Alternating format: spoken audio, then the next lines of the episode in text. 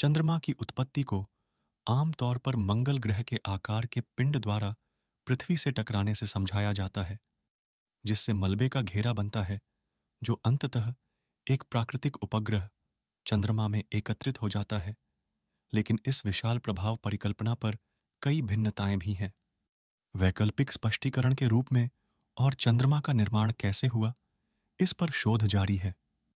अन्य प्रस्तावित परिदृश्यों में कैप्चर किए गए पिंड, विखंडन, एक साथ निर्मित ग्रहीय टकराव और टकराव सिद्धांत शामिल हैं। मानक विशाल प्रभाव परिकल्पना से पता चलता है कि मंगल के आकार का पिंड, जिसे थिया कहा जाता है, ने प्रोटो अर्थ पर प्रभाव डाला, जिससे पृथ्वी के चारों ओर एक बड़ा मलबे का घेरा बन गया, जो बाद में चंद्रमा के रूप में एकत्रित हुआ। इस टकराव के परिणाम स्वरूप पृथ्वी की धुरी 23.5 डिग्रीज झुक गई, जिससे ऋतुएँ उत्पन्न हुई। चंद्रमा का ऑक्सीजन समस्थानिक अनुपात अनिवार्य रूप से पृथ्वी के समान प्रतीत होता है। ऑक्सीजन समस्थानिक अनुपात, जिसे बहुत सटीक रूप से मापा जा सकता है, प्रत्येक सौर मंडल निकाय के लिए एक अद्वितीय और विशिष्ट हस्ताक्षर उत्पन्न करता है। यदि थिया एक अलग प्रोटोप्लैनेट होता तो संभवतः इसमें प्रोटो अर्थ की तुलना में एक अलग ऑक्सीजन समस्थानिक हस्ताक्षर होता, जैसे कि उत्सर्जित मिश्रित सामग्री होती। इसके अलावा, चंद्रमा का टाइटेनियम, आइसोटॉप अनुपात 50 T I forty seven T I पृथ्वी के इतने करीब प्रति मिलियन फौर भागों के भीतर दिखाई देता है कि टकराने वाले पिंड का कोई भी द्रव्यमान संभवतः चंद्रमा का हिस्सा हो सकता है। नासा ने चंद्रमा की उत्पत्ति के लिए कहा टक्कर के लंबे समय से चले आ रहे सिद्धांत की चुनौतियों में से एक यह है कि मंगल के आकार का प्रभावकारी पिंड, जिसकी संरचना संभवतः पृथ्वी से काफ़ी भिन्न रही होगी ने संभवतः पृथ्वी और चंद्रमा को विभिन्न रासायनिक संरचनाओं के साथ छोड़ दिया होगा, जो कि वे हैं नहीं। कुछ सिद्धांतों में कहा गया है कि मान लें कि 4.425 अरब साल पहले सौर मंडल के गठन के आरंभ में प्रोटो अर्थ के पास कोई बड़ा चंद्रमा नहीं था। पृथ्वी मूल रूप से चट्टान और लावा थी। थिया मंगल ग्रह के आकार का एक प्रारंभिक प्रोटोप्लैनेट पृथ्वी से इस तरह टकराया कि इसने काफ़ी मात्रा में सामग्री को पृथ्वी से दूर फेंक दिया।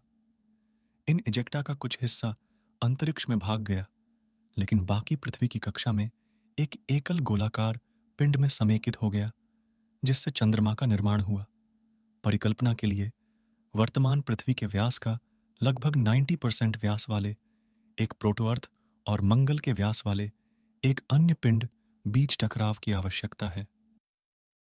उत्तरार्ध को कभी कभी थिया के रूप में संदर्भित किया जाता है, जो ग्रीक पौराणिक कथाओं में चंद्रमा देवी सेलन की माँ का नाम है, परिणामी प्रणाली में वर्तमान कक्षीय विन्यास से मेल खाने के लिए पर्याप्त कोणीय गति होने के लिए इस आकार अनुपात की आवश्यकता होती है।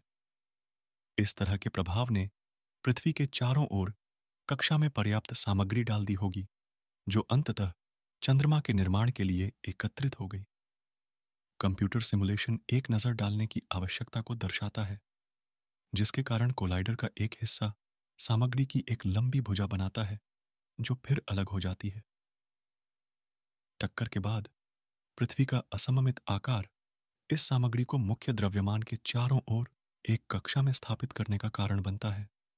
इस टकराव में शामिल ऊर्जा प्रभावशाली है।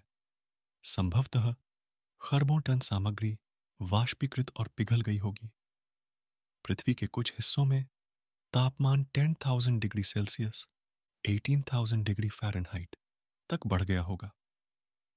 चंद्रमा के अपेक्षाकृत छोटे लौहकोर सौर मंडल के अन्य चट्टानी ग्रहों और चंद्रमाओं की तुलना में कोथिया के कोर द्वारा समझाया गया है, जो ज़्यादातर पृथ्वी के कोर में विलीन हो जाता है।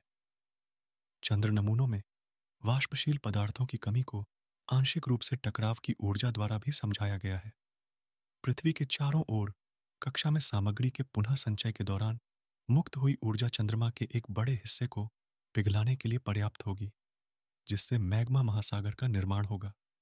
नवगठित चंद्रमा आज की दूरी के लगभग दसवें हिस्से पर परिक्रमा करता है और ज्वारीय घर्षण के कारण दोनों पिंडों के घूर्णन से कोणीय गति को चंद्रमा की कक्षीय गति में स्थानांतरित करने के कारण बाहर की ओर घूमता है।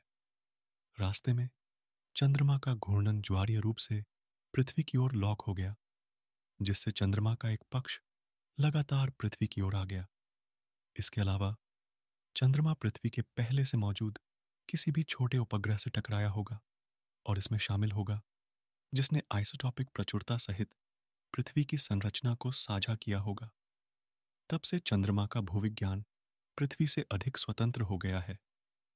चंद्रमा पर जिंक आइसोटॉप की कमी पर 2012 के एक अध्ययन में पृथ्वी और चंद्रमा के लिए विशाल प्रभाव उत्पत्ति के अनुरूप अस्थिर कमी के प्रमाण मिले। 2013 में। विशाल प्रभाव परिकल्पना पृथ्वी चंद्रमा प्रणाली के कई पहलुओं की व्याख्या करती है। फिर भी कुछ अनसुलझी समस्याएँ हैं, जैसे कि चंद्रमा के अस्थिर तत्वों का उतना समाप्त न होना, जितनी इस तरह के ऊर्जावान प्रभाव से अपेक्षित था। एक अन्य मुद्दा, चंद्र और पृथ्वी के आइसोटोप की तुलना है। 2001 में चंद्रमा की चट्टानों के समस्थानिक हस्ताक्षरों का अब तक का सबसे सटीक माप प्रकाशित किया गया था। आश्चर्यजनक रूप से अपोलो चंद्र नमूनों में पृथ्वी की चट्टानों के समान एक समस्थानिक हस्ताक्षर था, लेकिन अन्य सौर मंडल निकायों से अलग था, क्योंकि ऐसा माना जाता है कि चंद्रमा के निर्माण के लिए कक्षा में गए अधिकांश पदार्थ थिया से आए थे। यह अवलोकन अप्रत्याशित था।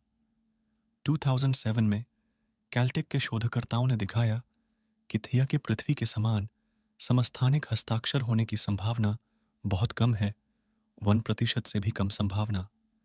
2012 में प्रकाशित अपोलो चंद्र नमूनों में टाइटेनियम आइसोटॉप के विश्लेषण से पता चला कि चंद्रमा की संरचना पृथ्वी के समान है, जो पृथ्वी की कक्षा से दूर चंद्रमा के निर्माण के साथ संघर्ष करता है।